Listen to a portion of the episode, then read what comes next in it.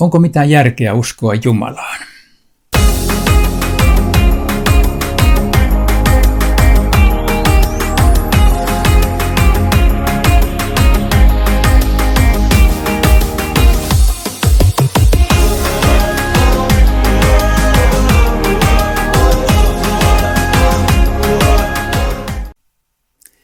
Neljännessä puheenvuorossani teen kipeän kysymyksen, kuinka Jumala voi olla hyvä ja kaikkivaltias, kun maailmassa on niin hirvittävästi pahaa. Tämä niin sanottu teodokian ongelma on, on vaivannut ihmisiä ja, ja, ja kristittyt ovat sitä pohtineet maailman sivu. Eikä se ole helppo kysymys. Mutta jos se yrittäisi muutamassa minuutissa ratkaista, niin joitakin näkökulmia voidaan esittää.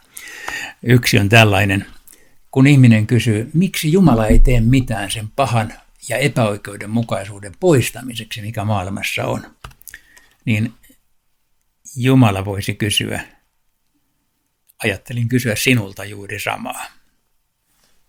Miksi sinä et tee mitään? No, tämä ei vielä ratkaise tätä ongelmaa. Siihen kolme näkökohtaa.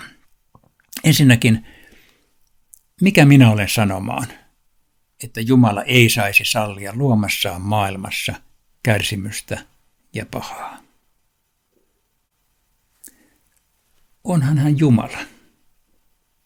Onhan hän kaikkivaltias, kaikki tietävä.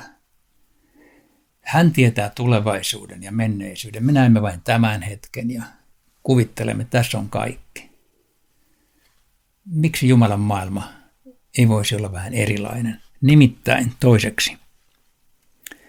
Raamatun mukaan Jumala on nimenomaan sellainen, joka sallii pahan ja kärsimyksen ja jopa käyttää sitä omien tarkoitusperiensä toteuttamiseksi.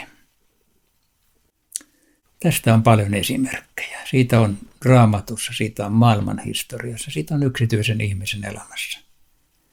Raamatusta esimerkiksi vaikka pakkosiirtolaisuus, joka oli aivan järkyttävä katastrofi Jumalan valitulle kansalle. Kaikki meni, maa, uskonto ja kaikki. Ja kuitenkin tästä koitui erittäin suuri siunaus. Sinä aikana koottiin vanhan testamentin kirjoitukset. Maailman historiasta voisi löytää seikkoja, joissa paha kääntyy lopulta hyväksi. Tai yksityisen ihmisen elämässä. Kuinka moni on kokenut, että sittenkin joku vakava sairaus, joku elämän haaksirikko myöhemmin on osoittautunut kuitenkin hyväksi. Kolmanneksi, kaikkein kovin argumentti Jumalan hyvyyden ja kaikkivaltiuden puolesta, vaikka maailmassa on kärsimystä, niin on tämä. Hänen oma poikansa Jeesus kärsi ristin kuoleman.